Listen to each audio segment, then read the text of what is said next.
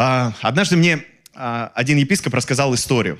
Он рассказал про одного пастора, который всех отлучал от церкви, кто не соответствовал его пониманию святости, праведности. И а, были такие грехи, за которые он отлучал до второго пришествия. Иными словами, человек, даже если он хотел покаяться, не мог покаяться. Даже если он каялся, он не мог покаяться, потому что он был отлучен до второго пришествия. И с этим пастором произошла интересная история, печальная, но интересная в том смысле, что поучительная. Потому что однажды он сам согрешил, и об этом узнали в церкви. И знаете, что сделал совет церкви? Отлучил его до второго пришествия. Смешно и печально, потому что э, он нарвался на то, чему сам обучал людей, что делал сам. Поэтому в Библии есть много-много напоминаний, что Бог милостив, Бог благ. И, соответственно, Он хочет не смерти грешника, а его спасения. Вместе с этим есть э, две крайности в этом понимании греха и то, как относиться к греху. Первая крайность, что э, церковь манипулирует понятием греха, манипулирует вашими слабостями, чтобы вы э, ходили в церковь, служили в церкви или э, жертвовали в церковь. То есть грех используется как способ манипуляции. Каким образом? Что если вы делаете вот так и вот так, или не делаете вот так и вот так, то вы будете отлучены от Бога, попадете под проклятие и так далее и тому подобное. Может, кто-то даже сталкивался с этим. И это печально на самом деле, когда вместо того, чтобы помочь людям освободиться, церковь использует понятие греха для того, чтобы манипулировать ими, запугивать их и так далее. Если вдруг ты, брат или сестра, сделаешь это или это, пойдешь туда или туда, то Бог отвернется от тебя, Бог оставит тебя. И, кстати, когда используется понятие греха как манипуляция, всегда есть пару-тройку историй, как человек начал грешить, и с ним что-то произошло. с другой стороны, умалчивается десятки, может, даже сотни историй, когда с человеком ничего не произошло. И я сейчас не оправдываю греховный образ жизни, я просто говорю о крайности. Потому что есть другая крайность, когда человек живет а, для себя и своих эгоистичных желаний, и он а, притягивает туда Бога. Он говорит, несмотря на то, что я грешу, Бог все равно любит меня, Он всегда со мной, Он никогда не оставит меня. И Он позволяет себе жить таким образом, что сам отделяет себя от Бога но Бога пытается затащить в свой греховный образ жизни. Это тоже крайность, потому что если ты грешишь и думаешь, что Бог с тобой, Бог за тебя, Бог одобряет то, что ты делаешь, это ложь. Это ложь, и это тоже крайность. Поэтому иногда Бог приводит к тебе людей или дает тебе сон, или, может быть, лично тебе говорит, что перестань так делать, перестань так жить. И Он обличает тебя, потому что Он любит тебя. Он не хочет, чтобы ты шел своей дорогой. Потому что твоя дорога ведет не в небеса, а ведет зачастую в эту самость, где ты сталкиваешься со своими пороками, со своими слабостями и так далее. И, конечно же, ты рано или поздно падаешь в ту или иную яму. И я сегодня хочу поразмышлять над очень сложным местом Писания, и сразу же вам даю возможность не согласиться со мной. А, возможность э, даю вам даже иметь другое мнение, без проблем. Вы свободные люди, вы должны думать своей головой. И это правильно, когда вы думаете своей головой. Главное, чтобы ваша голова была погружена в ум Христов. Тогда все будет хорошо. И я хочу поговорить а, на одно местописание. И сегодня будет много из Библии, различных цитат, стихов, поэтому приготовьтесь. Скажи соседу, слава Богу, наконец-то будем читать много Библии. Наконец-то я ее почитаю. Скажи соседу, наконец-то я хоть Библию почитаю. То редко ее открываю. Но если ты этого не делаешь, то не говори, конечно. 1 Иоанна, 5 глава, 16 стиха. Первое послание Иоанна, 5 глава, 16 стиха. «Если кто видит брата своего, согрешающего грехом не к смерти, то пусть молится, и Бог даст ему жизнь. Если кто видит брата своего согрешающим грехом не к смерти, то пусть молится, и Бог даст ему жизнь». У нас в синодальном переводе переведено «Бог даст ему жизнь», хотя в оригинале на греческом не стоит слово «Бог». И здесь можно перевести, как Бог даст ему жизнь, и тот, кто молится, даст ему жизнь. И я не вижу здесь противоречия, потому что Иисус сказал, все, что свяжете на земле, будет связано на небесах. Все, что развяжете на земле, будет развязано на небесах. И действительно, наша молитва дает жизнь, дает жизнь другим людям. Поэтому молитва за других а, – это очень важное действие в нашей жизни. И я рад, что у нас есть а, чат молитвенный а, в группе, а, точнее не в группе, он просто отдельный чат ВКонтакте. И там, по-моему, около 150 человек молятся постоянно друг за друга, свидетельствуют о чудесах Божьих. Когда мы видим кого-то согрешающим, я сейчас говорю не просто, когда молимся за болезни, да, здесь все понятно. Когда мы молимся, имея в виду за болезни в э, контексте исцеления, когда молимся за какие-то нужды людей в контексте избавления от этих нужд, это понятно. Но здесь э, апостол Иоанн говорит, что согрешающим грехом не смерти, когда мы молимся за таких людей, которые согрешают грехом не к смерти, то мы этой молитвой даем жизнь. Бог через эту молитву дает жизнь. Представляете, какая у нас есть власть? Скажи, вау, какая у меня есть власть. И я люблю напоминать это, что в контексте Царства Божьего власть – это не управление, это ответственность. Власть в контексте Царства Божьего – это ответственность. Если бы вся власть, которая есть на земле, относилась бы к тому, что им дано как ответственности, наш бы мир был другим, правда же? Не так, чтобы управлять, а чтобы нести ответственность. Итак, согрешающий, то есть согрешающему грехом не к смерти. Есть грех смерти – не о том говорю, чтобы он молился. Всякая неправда есть грех, но есть грех не к смерти. То есть Иоанн говорит о неком грехе к смерти. И он говорит, что за таких не надо молиться. Надо молиться только за тех, кто впадает в грех не к смерти. А если к смерти, то не надо молиться. И здесь есть несколько интерпретаций. Две основные интерпретации я вам озвучу. А потом расскажу о том, что я думаю по поводу этого местописания. Все хорошо у вас? Не тяжело? Да? Голова работает? Господь, во имя Иисуса, запусти все извилины сейчас. Введи их в активное состояние.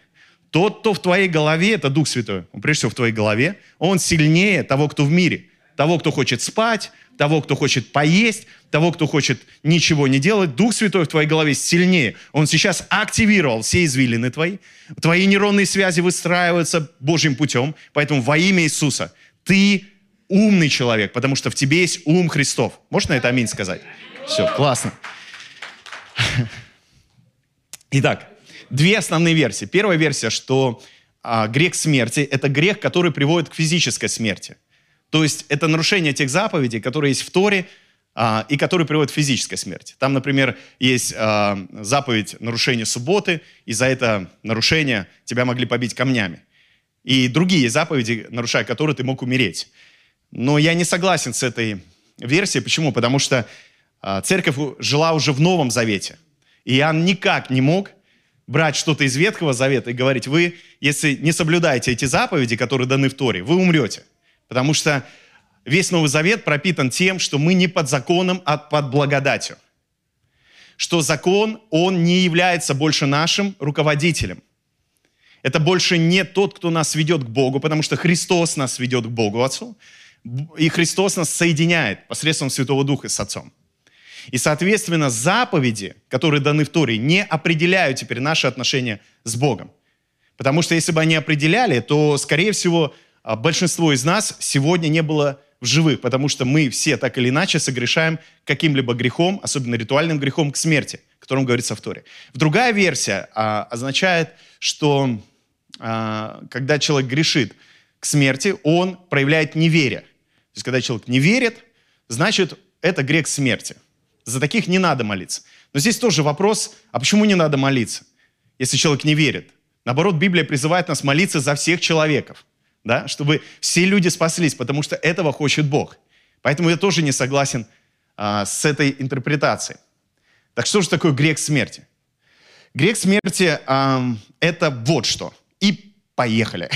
Поехали. Начнем с бытие, со второй главы 16 стиха, потому что именно там мы впервые сталкиваемся с понятием греха и э, определением последствия, которое идет после совершенного греха. Бытие, 2 глава, 16 стих. «И заповедал Господь Бог человеку, говоря, от всякого дерева в саду ты будешь есть, а от дерева познания добра и зла не ешь от него, ибо в день, в который ты вкусишь от него, смертью умрешь». Там не написано, что согрешишь, там написано, что когда ты ослушаешься Бога, то есть вкусишь не от того дерева, которое Бог тебе заповедал, то ты смертью умрешь. То есть ты сделаешь что-то, что приведет тебя к состоянию смерти. Давайте так, сразу разберемся, что грех – это не поступок, грех – это понятие. Понятие, которое не а, означает то или иное действие. Оно означает, прежде всего, сделать что-то мимо цели, мимо своего предназначения, мимо того, кто ты есть в Боге, мимо того, кем ты создан во Христе. Понимаете? То есть грех – это не просто какое-то действие. Это прежде всего состояние, это образ мышления. Потому что Иоанн в своем послании говорит, всякая неправда есть грех. А что такое неправда? Это же не поступок. Прежде всего неправда – это состояние. Состояние лжи. Понимаете? И многие пытаются исправить действие, не меняя состояние. Человек не способен освободиться от греха, если он просто пытается избавиться от какого-то действия. Все, я это делать не буду, я буду вот это делать. А до поры до времени ты сможешь на силе воли что-то делать или не делать, а потом все равно ты сделаешь это, все равно ты сделаешь или сделаешь еще хуже. Потому что некоторые люди, которые понимают грех как действие, они становятся очень религиозными и впадают в гордыню. То есть они на силе воли перестают делать что-то, что они делали раньше, что являлось для них грехом. Но теперь они возвышаются над другими, потому что сила воли человеческая, она всегда приводит к гордыне. Только благодать, которая освобождает нас от греха, она приводит к смирению и к любви. Поэтому грех – это понятие, так же, как и праведность понятие. Это образ мыслей. И когда мы находимся во лжи, а когда мы находимся во лжи, то мы, соответственно, идем в нашей жизни мимо нашей цели, мимо нашего предназначения. Мы падаем, оступаемся, и уже действие следует за нашим образом мышления. Поэтому апостол Павел говорит, что мы должны обновлять свой ум. В чем проблема была Адама? Что он погрузился в образ мышления смерти. Он не умер физически, когда ослушался Бога. Но что с ним произошло? Он отделился.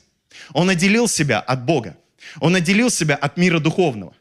Бог не отделил его, но он отделил себя. И поэтому, как результат, он стал смотреть физическими глазами, а не стал смотреть из сердца своего, из духа своего.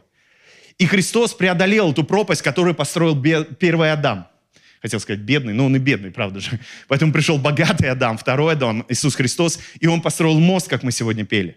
Чтобы теперь люди, они не были под властью смерти, как говорит апостол Павел, но они вошли в жизнь. Христос говорит, я пришел дать жизнь и жизнь с избытком. Он не просто пришел дать праведность или святость, он прежде всего пришел дать жизнь.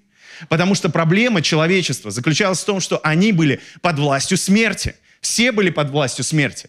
И Христос преодолел эту пропасть, и Он утвердил власть жизни. Он утвердил на земле закон Духа жизни. И поэтому смерть, друзья, это тоже состояние, состояние нашего ума, которое здесь проявляется и в вечности может проявиться. Потому что смерть – это то, что в нашей голове, в нашем сознании происходит в отношении Бога, когда мы отделяем себя от Него. Двигаемся дальше. Теперь Римлянам 6 глава с 14 стиха. Апостол Павел говорит уже к тем, кто во Христе Иисусе, тем, кто поверил в Иисуса, тем, кто отдал ему свою жизнь. Грех не должен над вами господствовать. Скажем аминь. аминь. Если ты в каком-то грехе, скажи тихонечко, грех, не господствуй надо мной. Я отрекаюсь от тебя, ты будешь мне не господин. Никто не сказал, то я хотел. Ну, Сергей, ты у нас, как всегда, самый искренний ибо вы не под законом, но под благодатью. Смотрите, интересно, что апостол Павел говорит, грех не должен над вами господствовать. Почему? Потому что вы не под законом, а под благодатью. Когда я сталкиваюсь с людьми, которые говорят, я же под благодатью, поэтому Бог меня любит, и поэтому ничего страшного, что я грешу. Но здесь Павел говорит об обратном мышлении, о совсем другом мышлении. Он говорит, вы же не под законом, а под благодатью, поэтому вы не должны грешить, и грех больше не должен господствовать над вами. Здесь он, кстати, намекает, что закон никогда не сможет освободить тебя от греха. Какие бы мы правила в церкви не придумали, это не освободит тебя от греха. Даже если мы тебя в узел завяжем, состояние твое не изменится. Потому что только благодать может изменить твое мышление. Только сам Христос, используя эту благодать, может изменить твое мышление и обновить тебя. Итак, двигаемся дальше. Что же, станем ли грешить, потому что мы не под законом, а под благодатью? Никак. Неужели вы не знаете, что кому вы отдаете себя в рабы для послушания, того вы и рабы. Кому повинуетесь, или рабы греха к смерти, смотрите, или рабы греха к смерти, или послушание к праведности. Благодарение Богу, что вы, быв прежде рабами греха от сердца, стали послушны тому образу учения, и учение – это не закон, это учение Иисуса Христа, это Евангелие, это радостная новость. Это то, что сделал Иисус на кресте, это то, что Он сделал, когда воскрес. Вот какому образу учения а, предали себя. Освободившись же от греха, вы стали рабами праведности. О чем он здесь говорит? О каких-то поступках? Он говорит прежде всего о состоянии. Смотрите, вы были рабами греха к смерти. Рабами греха к смерти. Но вы теперь освободились от этого рабства и стали рабами праведности. Что значит рабами праведности? Что теперь вы, даже если хотите жить греховной жизнью, не сможете. Потому что жизнь вас, она будет все время освобождать вас от греха. Жизнь Иисуса, который внутри вас, никогда не согласится, чтобы вы оставались в том или ином грехе. Она будет настолько, настолько обличать вас, настолько сильно фрустрировать вас, что вы не сможете просто остаться в грехе. То есть, когда мы были рабами греха, нам нужно было заставить себя стать праведными. Нам нужно было что-то сделать, завязать себя в узел, как я говорил, да? Или, эм, не знаю, там, силу воли подключить. Я больше этого делать не буду. Или я буду вот это делать, потому что это угодно Богу. А сейчас все наоборот. Когда ты раб праведности, и грех, как состояние, как мышление – какая-то ложь, оно, это, это начинает тебя искушать. Ты бы, может, и хотел, но уже не можешь. Ты думаешь, да как, все уже, я, я бы даже если бы хотел, уже не могу. Потому что раб праведности – это тот, кто уже подчинен полностью праведности. Понимаете? Потому что если Сын освободил тебя, ты истинно свободен будешь. Но не просто свободен от греха, а свободен для Иисуса. Мы не освобождаемся от греха, мы освобождаемся для Иисуса – и поэтому мы больше не под властью греха. И поэтому больше то или иное действие не определяет мое состояние. Мое внутреннее состояние определяет то или иное действие. И мне не надо изменить действие, чтобы изменить состояние. Мне нужно изменить состояние, и потом действие изменится. Если я думаю, что дерево не приносит плоды, потому что дело в плодах, то я совершаю ошибку. Я буду пытаться изменить плоды, я буду подчищать эти плоды, я не знаю, что-то с ними делать. Но тебе надо с деревом разобраться, тебе надо с корнем разобраться. Я думаю, что это э, простые истины, которые вам известны и понятны, поэтому вы с ними согласны и готовы сказать громко «Аминь». Аминь. Аллилуйя. Смотрите, есть несколько мест Писаний, которые как раз используют для манипуляций и а, которые относят как раз к греху, к смерти. Первое место Писания – это Марка, 3 глава, 22 стих. А, Иисус творит чудеса, и книжники, пришедшие из Иерусалима, говорили, что он имеет в себе Вильзевула, и что изгоняет беса, бесов силу бесовского князя.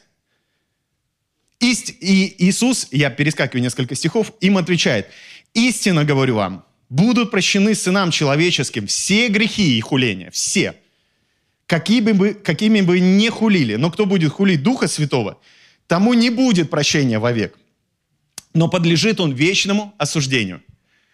Страшное местописание, да? Я иногда откачивал людей от неправильного понимания этого местописания. Я помню, как одна сестра обратилась ко мне и говорит, пастор, а вдруг я похулила Духа Святого? Я говорю, ты точно не похулила Духа Святого. А она меня спрашивает, откуда ты знаешь? Ну, вдруг я его похулила. Я говорю, если вы боитесь похулить Духа Святого, вы не можете его в этот же момент хулить, понимаете? Она такая подгрузилась немножко. Ну, это заняло несколько минут. И потом, а, я говорю, да-да-да-да-да. То есть ты не можешь похулить Святого Духа, если ты боишься его похулить. Потому что хулана Духа Святого – это некое осознанное действие. И в чем оно выражается? Смотрите, книжники и фарисеи как реагировали на то, что делал Иисус. Они видели силу Святого Духа. Они встречались с самим Богом во плоти. Они чувствовали Его любовь. Они видели, как чудеса происходят, невероятные чудеса, которых человек никогда еще не видел. И что они говорят? Это не Бог. Это не Дух Святой. Это не, это не от Бога. Это от дьявола. И Иисус говорит им жесткие вещи. Почему Он так им говорит? Потому что они как раз находятся в состоянии, которое можно описать так, грех к смерти. Что это за состояние? Что они видят воочию Бога, находятся в Его атмосфере, находятся в Его присутствии. Им доступны все Божьи э, дары в этот момент. Они видят чудеса. И они говорят, это не Бог, это не от Бога. А знаете, почему они так говорят? Потому что они не открыты. Они сами решили себя сделать слепыми для Бога. Они выбрали тьму, а не свет. Это не выбор Бога. И когда Иисус говорит, не будут прощены, не потому, что Бог их не может простить, а потому что человек, встречаясь с Богом, отвергает его, осознанно отвергает его. Кстати, иногда христиане спрашивают, а можно ли потерять спасение? Мой всегда ответ такой, нет. Вот бутылку, бутылку можно потерять, телефон можно потерять, а спасение ты не можешь потерять, потому что это состояние. Спасение – это не просто какая-то штука, которую ты положил в свой карман внутренний и носишь с собой – Спасение – это не то, что ты кладешь где-то в барсетку и носишь с собой. Вдруг где-то ты потерял или кто-то у тебя украл это состояние. Нет, это то, в чем ты пребываешь. Это Христос, в котором ты пребываешь. И Христос, который пребывает в тебе. Вот что есть спасение. Это не просто пойти на небеса, это когда небеса приходят в твою жизнь. Это когда уже не ты живешь, но живет тебе Христос. Вот что есть спасение. И потерять это состояние нельзя. Можно ли отказаться? Можно. А потерять нельзя. Потому что сегодня очень многие находятся в страхе. А вдруг я что-то сделаю не так? И потеряю спасение. Это невозможно. Потому что ты не можешь потерять его. Это не то, что ты сделал, это то, что сделал он. Это его дар который меняет твое состояние. Друзья, меняет твое состояние, меняет твое состояние, меняет твое состояние. Это не заело у меня, это просто я еще, еще раз хочу сказать тебе, что спасение – это твое состояние. Поэтому Библия говорит, совершайте свое спасение. Не в смысле, что ты должен что-то сделать для своего спасения, а ты должен его культивировать в своей жизни. Это состояние. Позволяйте этому состоянию прийти во все сферы твоей жизни. Душа, тело, окружающий тебя мир. Чтобы все было спасено. Хорошая мысль, говорю, правда? Поэтому хула на Духа Святого – это отвержение Бога, который проявился в твоей жизни. Не просто который мимо прошел, не просто евангелист, который призывает тебя покаяться, не просто пастор, который тебя тычет большим своим пальцем указательным, потому что у пасторов указательный палец – это самый большой палец. И он тычет тебя и говорит, если ты не сделаешь это, то Бог отвергнет тебя. Если ты сделаешь это, то Бог отвергнет тебя. Так это не работает в Царстве Божьем. Царстве Божьем ты можешь отвергнуть и воспринимается как отвержение только тогда, когда ты отверг самого Христа осознанно, пережив все, что может только дать тебе Христос. И кто-то из вас спросит, а разве можно отвергнуть Христа и все, что Он тебе дает? Можно. И примеров в Библии масса, когда люди отвергали Христа. Слава Богу, что Он не отвергает никого. Но человек может отвергнуть. И это грех не просто к физической смерти, это грех к состоянию смерти, как отделению от жизни. Понимаете, есть жизнь, есть смерть. Иисус – это жизнь, а всякая неправда, всякая ложь всегда есть смерть. Поэтому Иисус сказал, познайте истину, и истина сделает вас свободными для жизни. Он говорит, я принес жизнь и жизнь с избытком. Кстати, некоторые из нас вошли в жизнь, но так в жизнь с избытком еще не вошли. Но у нас все еще впереди. А что такое жизнь с избытком? Это жизнь с избытком. Во всех сферах твоей жизни. Во всех сферах твоей жизни. Исцеление, благословение, призвание, судьба от Бога. Это жизнь с избытком. И каждому она дана. Потому что ты во Христе имеешь эту жизнь с избытком. Только жить ей надо, понимаете? Согласиться с этим надо. И, кстати, неудивительно, что так мало людей выходят вперед, когда кто-то выходит и кричит прям из сердца. Потому что если вы знали Аню Лумпову, она вообще никогда не кричит.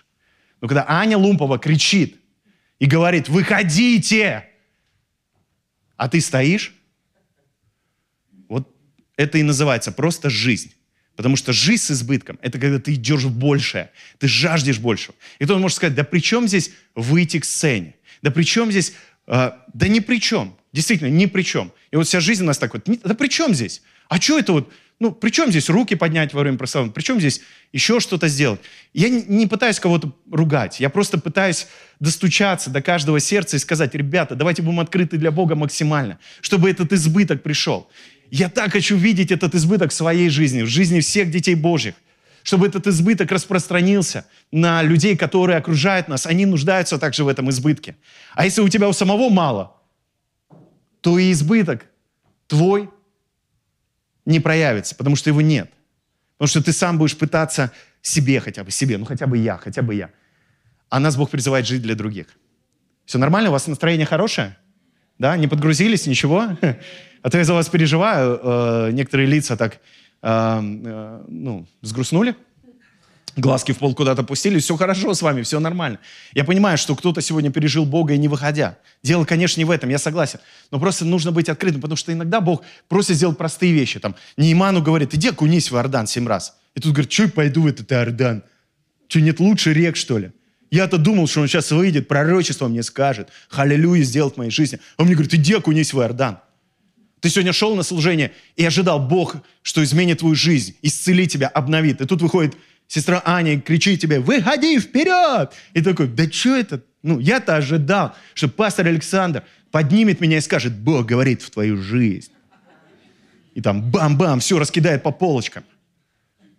И ты пропускаешь Иордан, в котором ты бы окунулся сегодня, и вышел бы здоровым. Скажи со мной, я окунаюсь в Иордан прямо сейчас. Пророчески я окунаюсь. Семь раз окунаюсь, да сто раз окунусь. Я в церковь уже ходил тысячу раз, ничего не менялось. А тут всего лишь семь раз. Ну, даже сто. Главное, чтобы изменилась моя жизнь во имя Иисуса. И вы знаете, есть пророческое ускорение. Ты сидишь и уже сто раз окунулся. Пророчески. Это возможно. Итак, вы понимаете, что хулана Духа Святого ничего общего не имеет а, с тем, что мы где-то что-то не так сказали или сделали. Это состояние, когда мы отвергаем Бога, который проявляется в нашей жизни. Вы понимаете? Ну, скажите аминь, хотя бы ответьте мне. Да, я буду понимать, что вы понимаете. Еще есть одно местописание, Евреям 6 глава 4 стиха. Ибо невозможно однажды просвещенных и вкусивших дара небесного, и соделавшихся причастниками Духа Святого, и вкусивших благого, благого, благого глагола Божья и сил будущего века, и отпадших опять обновлять покаянием, когда они снова распинают в себе Сына Божия и ругаются, это слово еще можно перевести как «делают посмешущим Его», насмехаются над Ним. Тоже очень жесткое местописание, и его также часто используют, чтобы манипулировать людьми. Или мы сами, читая это, начинаем впадать в какие-то фобии, страхи. А вдруг, а вдруг я отступил? А вдруг, а вдруг я вот, ну, отпал и так далее. Очень часто, кстати, это местописание применяют к тем людям, которые перестали на какое-то время ходить в церковь. Я вам часто говорю, да, что я мечтаю, чтобы люди перестали ходить в церковь. Я вот мечтаю об этом, это моя мечта, чтобы люди перестали ходить в церковь. А теперь кто вырезал, если вдруг да? Можете это использовать в своих интересах. Потому что я добавлю следующее. Я мечтаю, чтобы люди стали церковью, чтобы они были церковью, чтобы они осознавали себя церковью, частью тела Христом. Да у нас в собрании проблем вообще не будет. Нас будет места не хватать в зале, когда люди осознают себя церковью. Потому что, первое, они всегда будут хотеть собираться вместе, и не только по воскресеньям, но и среди недели в домашних группах. Потому что когда ты со Христом, тебя тянет к таким же, как ты. И второе, что будут делать всегда эти люди, приводить кого-то с собой.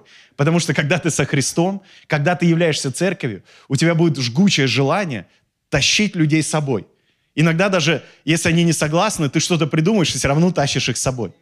Потому что когда только-только Бог прикоснулся к моему сердцу, изменил мою жизнь, у меня эти два желания были жгучими. И до сих пор, кстати, остаются. Было время, когда эти два желания пропали, но до сих пор они остаются жгучими во мне, горячими. Во мне есть эта страсть быть с верующими и тащить за собой неверующих. К Иисусу Христу, конечно же. Это значит быть церковью. О чем же тогда это место Писания? Если посмотреть контекст, Иисус говорит точнее, апост, э, автор послания к евреям, Господи, спасибо тебе, что ты помогаешь мне сказать правильно. Автор послания к евреям, он говорит о том, что есть Иисус, Сын Божий, Он наш священник, Он принес себя в жертву. И потом он продолжает эту мысль, что невозможно однажды просвещенных. Это те же люди, которые а, не те же буквально, а в таком же состоянии, я имею в виду, которые видят Бога, переживают Его присутствие. Но что они делают? Они отказываются. И почему их нельзя обновлять покаянием? А потому что там его и не было покаяния. Потому что покаяние – это не просто «прости меня, Иисус, за все мои грехи, и и за те, которые ведаю и не ведаю. Настоящее покаяние, оно проявляется в том, что я устремляюсь ко Христу. Я впускаю Христа в свою жизнь, в свое сердце и погружаюсь в Него. И это процесс длиной в жизнь. Наше покаяние – это процесс длиной в жизнь. И он может проявляться как попросить прощения у Бога, исповедоваться. Но это не главное. Главное – это то, за кем мы идем, с кем мы идем, в ком мы находимся. И настоящее покаяние – это быть во Христе. И всю свою жизнь погружать во Христа. И Христа погружать во все сферы своей жизни. И он говорит, невозможно таких обновлять покаянием, потому что там его и не было. И, на мой взгляд, он прежде всего говорит не просто о каких-то грешниках, потому что он, автор послания к евреям, пишет к евреям, большинство из которых законники или имеют наследие законническое. И он прям во всем послании утверждает их, что все, у нас есть первосвященник, это Христос. Он принес себя в жертву. Больше не нужны жертвы козлов и овнов и так далее. Больше это не нужно. Христос. Только Христос. И была такая группировка людей, которых я уже обозначил, это законники, которые приходили и говорили, недостаточно Христа.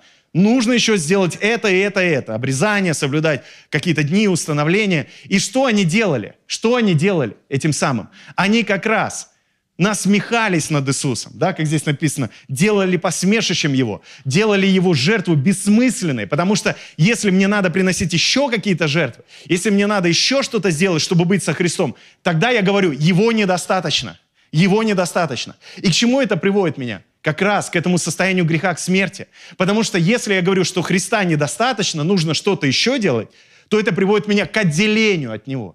Его достаточно, максимально достаточно. Потому что когда я впускаю Иисуса в свою жизнь, когда я позволяю Ему жить во мне, то не то, что Его достаточно, Он с избытком проявляет себя. И жизни не хватит, чтобы наполниться этим, наполнить этим землю. Жизни не хватит, понимаете? И это не просто от меня, это от Него, это то, что Он делает во мне. И если вдруг я теряю эту, этот фокус, то, конечно же, я сразу начинаю делать ошибки, согрешаю, но не грехом к смерти.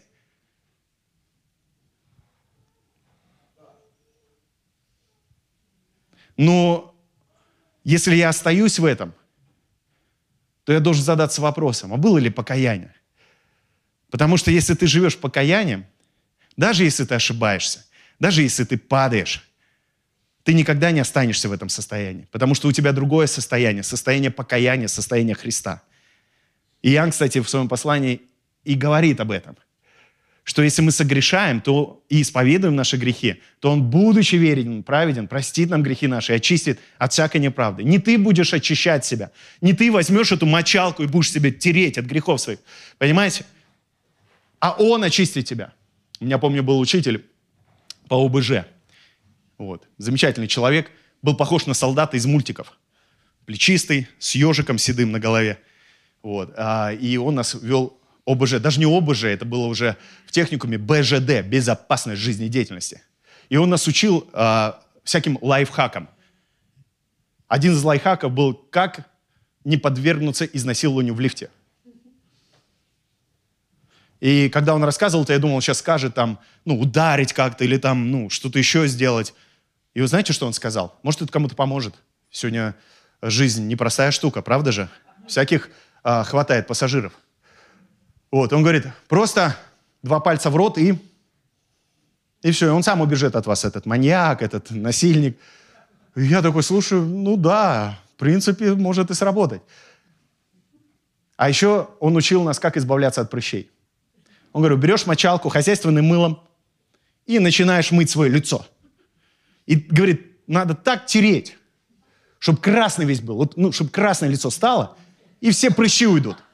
А у него лицо такое было, знаете, ну, в ямочках все. И я так смотрел на нее и думал, ну, видимо, ты профессионал в этом. Ты аж дотер себя до дыр. И вот некоторые христиане также пытаются себя до дыр, вот, ну, натереть мочалкой праведности, это религиозной. Это не избавит тебя от прыщей. От прыщей духовных избавляет Иисус. Понимаете? И ты позволяешь Ему очистить, а мы тебя от всякой неправды. Но тебе нужно согласиться, что это неправда, понимаете? Это неправда. Потому что исповедание греха – это и есть признание того, что это ложь, это неправда. Что я упал, что я оступился, я совершил ошибку. Бог, ты мне нужен. И мы все будем оступаться всю свою жизнь. Все будем оступаться всю свою жизнь. Но это не отменяет того, что Он совершенными сделал нас. Потому что наше совершенство не в наших делах, а в нашем состоянии, которое называется Христос в нас, упование славы. Наше состояние называется «не я живу, но живет во мне Христос». И когда я оступаюсь, я не остаюсь в этом состоянии. Поэтому я не впадаю в грех к смерти. Я не могу даже впасть в это состояние, потому что я уже во Христе. Иногда моя душа заблуждается, мое тело куда-то там уходит налево. Но у меня есть сила из духа, потому что я соединен с Богом, вернуть и мою душу, и мое тело. Потому что я уже не раб греха. Мое тело не раб греха, моя душа не раб греха. Я все делаю рабами праведности. Поэтому, если вы где-то упали, оступились, вы не ушли от Иисуса. Если вы на какое-то время перестали ходить в церковь, вы не отпали от Иисуса. Если вы во Христе. Но пора время. О, пора. Пора время. Что я сказал? Пришло время. Вот, пришло время. Вы поактивнее будете, я, может, поменьше буду делать ошибок. Не, вы не виноваты, не виноваты. Это я хотел, знаете, из своей природы Адама первого сбросить на вас всю ответственность. Простите меня за это. Вот, кстати, грех не к смерти. Молитесь, чтобы была жизнь. Чтобы была жизнь. Вы, вы уже во Христе. Вы не можете отпасть, понимаете? Если вы, конечно, во Христе. А если не во Христе, то у вас есть прекрасная возможность сегодня впустить его в свою жизнь. Еще одно местописание, более сложное, Евреям 10 глава 19 стих. Итак, братья, имей дерзновение входить во святилище посредством крови Иисуса Христа, путем новым живым, слушайте внимательно, которым вновь открыл нам через завесу, то есть плоть свою, и имея великого священника над Домом Божьим, да приступаем с искренним сердцем, с полной верой, краплением очистив сердца от порочной совести, а слово совесть еще можно перевести как сознание, и омыв тело водой чистую, Будем держаться исповедания упования неуклонно, ибо верен обещавший. Будем внимательны друг к другу. Для чего? Чтобы обличать, наставлять, назидывать? Нет, чтобы поощрять к любви и добрым делам. Вот что должно делать внимать, что должна делать внимательность друг к другу. Не будем оставлять собрание своего, как есть некоторых обычаев, но будем увещевать. Это слово еще можно перевести как давать надежду, утешать, ободрять друг друга, и тем более, чем более усматриваете приближение Дня Онова. Ибо если мы, получив познание истины, произвольно грешим, то не остается более жертвы за грехи, но некое страшное ожидание суда и ярость огня готово пожрать противников. И дальше он говорит, что это состояние отвержения благодати, и духа благодати отвергают. Автор послания к евреям знал, что скоро Иерусалим будет уничтожен, храм будет уничтожен, вся законческая система будет уничтожена. Все апостолы ожидали конца этой эпохи закона, что и произошло в 70-м году. И здесь поэтому автор послания к евреям говорит, что если ты получил познание истины и произвольно грешишь, то нет больше жертвы за грехи. И что это за произвольный грех? Мы иногда думаем, что это вот как раз грех, который ты совершаешь но он не говорит здесь о каких-то пороках человеческих. Здесь он говорит, что у нас есть священник Иисус, что он наш, а, наша надежда, наше обетование. Он укрепляет верующих, то, что Иисус есть центр всего. И потом он говорит о неких грешниках, которые произвольно грешат, произвольно отделяют себя. Каким образом? Что они делают, отделяя себя? Есть только одна возможность отделить себя от благодати или оскорбить духа благодати. Это законничество – и законничество драгоценное – это как э, замена Иисуса какими-то ритуалами, какими-то нашими собственными жертвами и делами. Также и когда мы берем Иисуса и пытаемся его сделать таки, таким же, как мы в наших пороках. Это все закончится. То есть это все искаженная картина Бога. И поэтому здесь автор послания к евреям говорил, что если мы получили познание истины, и все равно все равно отделяем себя от Христа, все равно мы живем этой самости, то мы с вами будем подвергнуты той же участи, как те люди, которые не знают истины, не соглашаются с ней. И он говорил об определенных временах и об определенных ситуациях. В чем они заключались, эти времена? Почему он говорит, не оставляйте собрания? Он не говорил о воскресных собраниях. Тогда еще не было таких воскресных собраний, как у нас. Люди в основном собирались по домам были времена гонений. И вот эти собрания, они были важными и пророческими, чтобы в определенный момент они могли понять, что скоро Иерусалим и храм будет сожжен, и нужно бежать оттуда. Это же послание к евреям, что всем евреям нужно будет убежать, чтобы не сгореть с противниками в этом огне. И, кстати, христиане, они это и сделали в 70-м году, ну, чуть раньше, до того, как Иерусалим был уничтожен. И опять же, когда это местописание применяют к нам, не оставляя собрания своего, можно косвенно говорить о том, что нужно быть в собрании, нужно быть в общении с церковью и так далее. Но нельзя это так категорично использовать, чтобы манипулировать людьми или вдохновить их, в кавычках беру, ходить в церковь, в собрание. Потому что, когда мы так пугаем людей, если ты оставишь свое собрание, то будешь поглощен огнем. Или вдруг церковь Бог вознесет, а ты останешься. Вот будет прикол, если те, кто в это верят, что они останутся, я вознесу, сами останутся. Вот они удивятся. Кстати, да, многие и проповедуют. А что ты взял, что ты вознесешься? Может, ты останешься. Поэтому вдруг Иисус придет в воскресенье, а тебя нет. Поэтому обязательно приходи в воскресенье, потому что Иисус обязательно в воскресенье придет. И это же страшно. Ну, представляете, всех взяли, а ты остался. У тебя еще этот страх с детства.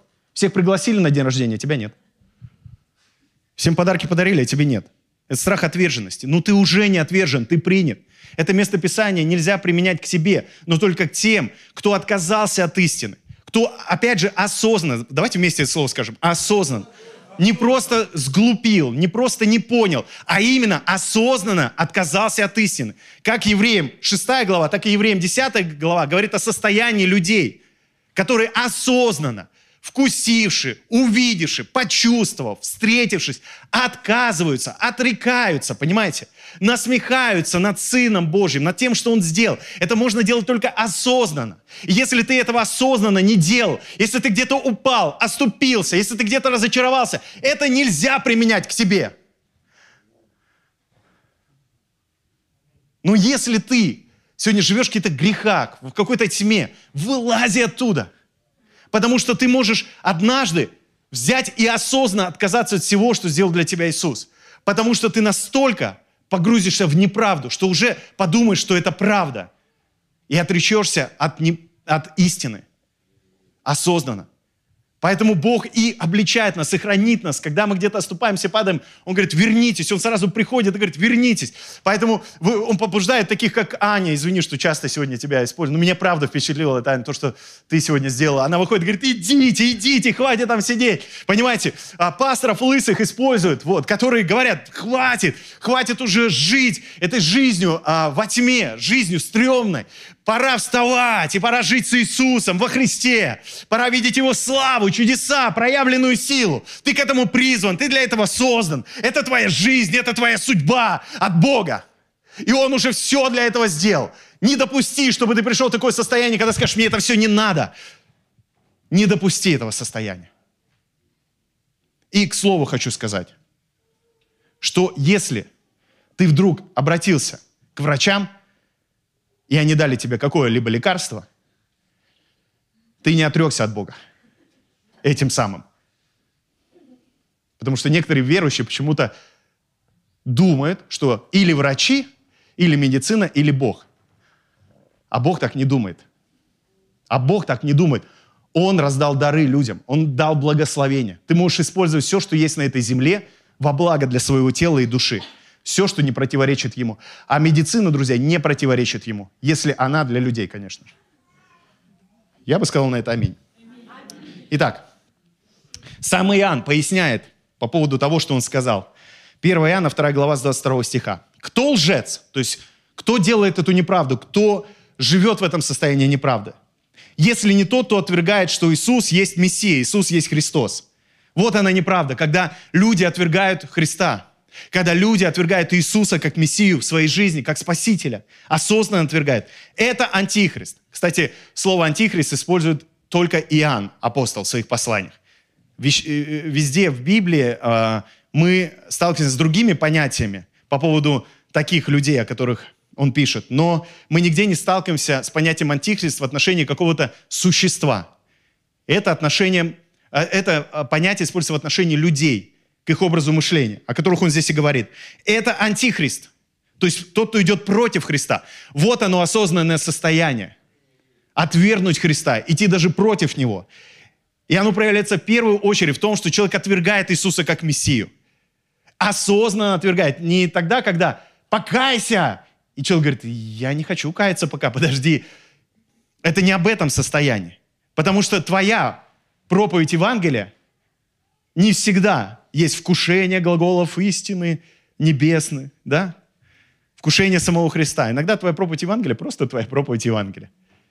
Здесь говорится о людях, которые прям вот все это увидели, пережили, столкнулись с Иисусом и осознанно отказались. Потому что мы, когда проповедуем Евангелие, мы несовершенно ее проповедуем. Поэтому говорит, что если кто-то отказался покаяться после нашей проповеди, что все, он теперь подвержен этому греху к смерти, это неправда, это ложь. Потому что Бог будет использовать и тебя, и меня, и других людей, и сны будет использовать, и ситуации, чтобы говорить человеку. Мне кажется, это нужно действительно быть погруженным во тьму, чтобы отказаться от креста. И таких людей на самом деле очень мало. Скажи со мной, очень мало.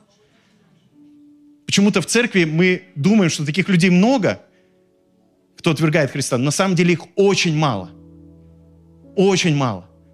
И мы с вами должны в людях видеть не тех, кто отвергает Его, а тех, кто принимает Его. Когда Христос служил, за Ним шли толпы народа. Их было больше, чем книжников, которые отвергали Его, хулили Святого Духа. Этих было мало. Они поэтому говорят, весь мир идет за Ним. Они сказали, весь мир идет за Ним, надо убить Его, пока весь мир не пошел за Ним. Они видели как раз, что большинство людей шло за Ним. Сегодня происходит то же самое. И мы часть этого всего. Мы часть церкви, Его тела, который приносит людям жизнь. Аллилуйя. Отвергающий отца и сына, антихрист. Всякий отвергающий сына не имеет отца, а исповедующий сына имеет отца. Итак, что вы слышали от начала, то да пребывает вас. Если прибудет вас то, что вы слышали от начала, то вы прибудете в Сыне и в Отце. От начала это вот Евангелие, это настоящее Евангелие, радостная новость. Вот это начало нашей жизни со Христом. И Иоанн говорит, пребывайте в этом. И тогда вы не попадете в это состояние антихриста, в это состояние греха смерти, потому что вы будете пребывать во Христе, потому что наш путь со Христом начался не с церкви, не с проповеди, а с Иисуса Христа. Он и есть начало. Он говорит, пребывайте в Сыне, пребывайте в Отце. Не просто с Сыном и Отцом, в Сыне, в Отце. Это и есть начало. Это и есть начало. В этом пребывайте обетование, которое он обещал нам, есть жизнь вечная. И тогда эта жизнь начинает активно действовать на нас. 1 Иоанна 3 глава 14 стих. Мы знаем, что мы перешли из смерти в жизнь, потому что любим братьев. Не любящий брата пребывает в смерти. Всякий ненавидящий брата своего есть человекоубийца. А вы знаете, что никакой человекоубийца не имеет жизни вечной в нем пребывающей. И я, итак, Иоанн сам распаковывает, что значит грех смерти. Это когда ты отвергаешь Иисуса как своего Спасителя. Осознанно отвергаешь. Еще раз, осознанно отвергаешь. И второе. Соответственно, отвергая Иисуса, ты не позволяешь Ему наполнить тебя любовью, и ты не любишь людей, которые вокруг тебя. Потому что, когда мы читаем «не любящий брата», я думаю, что это не только о братьях во Христе или сестрах. Это о том, когда мы все человечество воспринимаем как братьев и сестер, потому что так и есть. Мы от одного Бога были рождены все. Один Бог нас создал, Он Отец для всех. Мы от одного Адама произошли физически, но духовно мы все произошли и рождены одним Богом. Отец наш Небесный. Это для всех людей. И говорит, если ты не любишь, это признак того, что ты не имеешь в себе жизни. Потому что жизнь вечная, она будет тебя прежде всего привлекать к любви, потому что она основана на любви. Потому что вечная жизнь – это и есть вечное пребывание в любви. Это не значит, что ты всех сможешь любить, всех принимать, весь такой будешь любвеобильный. Это не значит, что ты для всех будешь, а, знаешь, открыт и так далее. Но это значит, что ты посвятишь свою жизнь, чтобы Божья любовь пропитывала тебя. И для тебя критерий отношений с Богом будет заключаться не просто а, в каких-то суждениях, учениях, а будет заключаться в любви к ближнему, в любви к людям – и ты будешь расти в этом и не остановишься, потому что любовь его будет действовать в тебе всегда, менять тебя, преобразовывать тебя. Она не остановится. И она сильнее всех твоих недостатков. И у нас у всех разное начало со Христом. Но у всех одинаковый конец. Это жизнь вечная. И на этом пути, друзья, во Христе, мы не всегда делаем то, что сами бы хотели. Или то, что бы хотел Христос, чтобы мы делали. Но самое главное – это пребывать в Нем, в Сыне. Быть в этом состоянии спасения во Христе. И тогда мы не столкнемся с смертью, будем жить вечно, жить вечно. И последнее, что я хочу сказать в этой проповеди. Есть у нас пример двух людей, которые предали Иисуса. И, кстати, по поводу одного из них Иисус сказал, про Иуду он ничего не сказал, он не сказал, что кто предаст меня, а того я предам. Но по поводу Петра, который отрекся от него, он сказал, Матфея 10 глава 32 стих. «Итак, всякого, кто исповедует меня пред людьми, того исповедую я пред Отцом моим небесным. А кто отречется от меня пред людьми, отрекусь от того я пред Отцом моим небесным». Жестко, правда же? Очень жестко. И этим стихом тоже иногда манипулируют, ну, точнее, его применяют для манипуляции и так далее. И он сказал это, он, Иисус сказал это, это истина. А Петр отрекся от него три раза. Три раза от него отрекся. По сути, Иисус должен был три раза отречься от Петра перед отцом. Но вот что получается, что Иуда, который предал его, и, кстати, Иуда не хотел убивать Иисуса. Он хотел спровоцировать Иисуса. Он специально пошел первосвященникам, думает, сейчас я натравлю этих ребят на Иисуса, и Он наконец-то поднимет восстание. Потому что все апостолы, все ученики Иисуса ожидали, что Иисус, как Мессия, как Христос, поднимет восстание против а, садукеев, против всей этой власти религиозной и против всей Римской империи. Иуда был в шоке. Почему он так сокрушался, когда Иисус все-таки не поднял восстание, а пошел на крест? Потому что он понял, он предал невинного человека. Он не выдержал этого. Иисус не говорил ему, кто предаст меня, того и я предам. Но он пошел и удавился. Знаете почему? Вот он грех смерти. Он отсоединил себя от Иисуса. Он не позволил его благодати изменить его, обновить его. Он не впустил эту любовь, понимаете?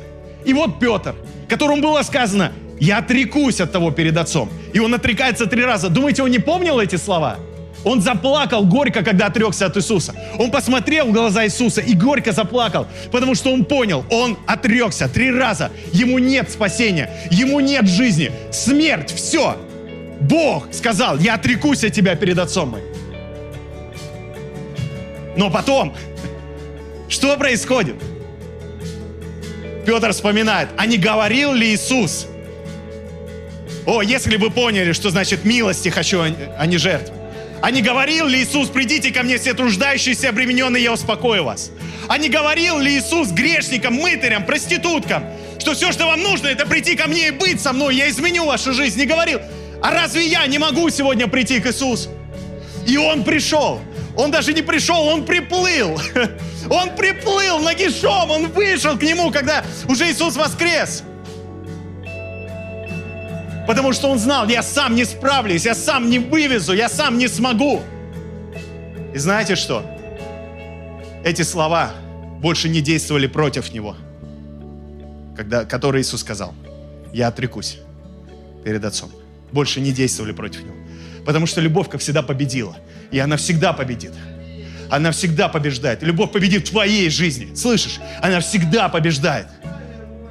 Но пора, может быть, кому-то пора просто сказать, любовь, победи меня. Божья любовь, сокруши во мне всякую неправду. Потому что я решил жить с избытком. Господь, я благодарю Тебя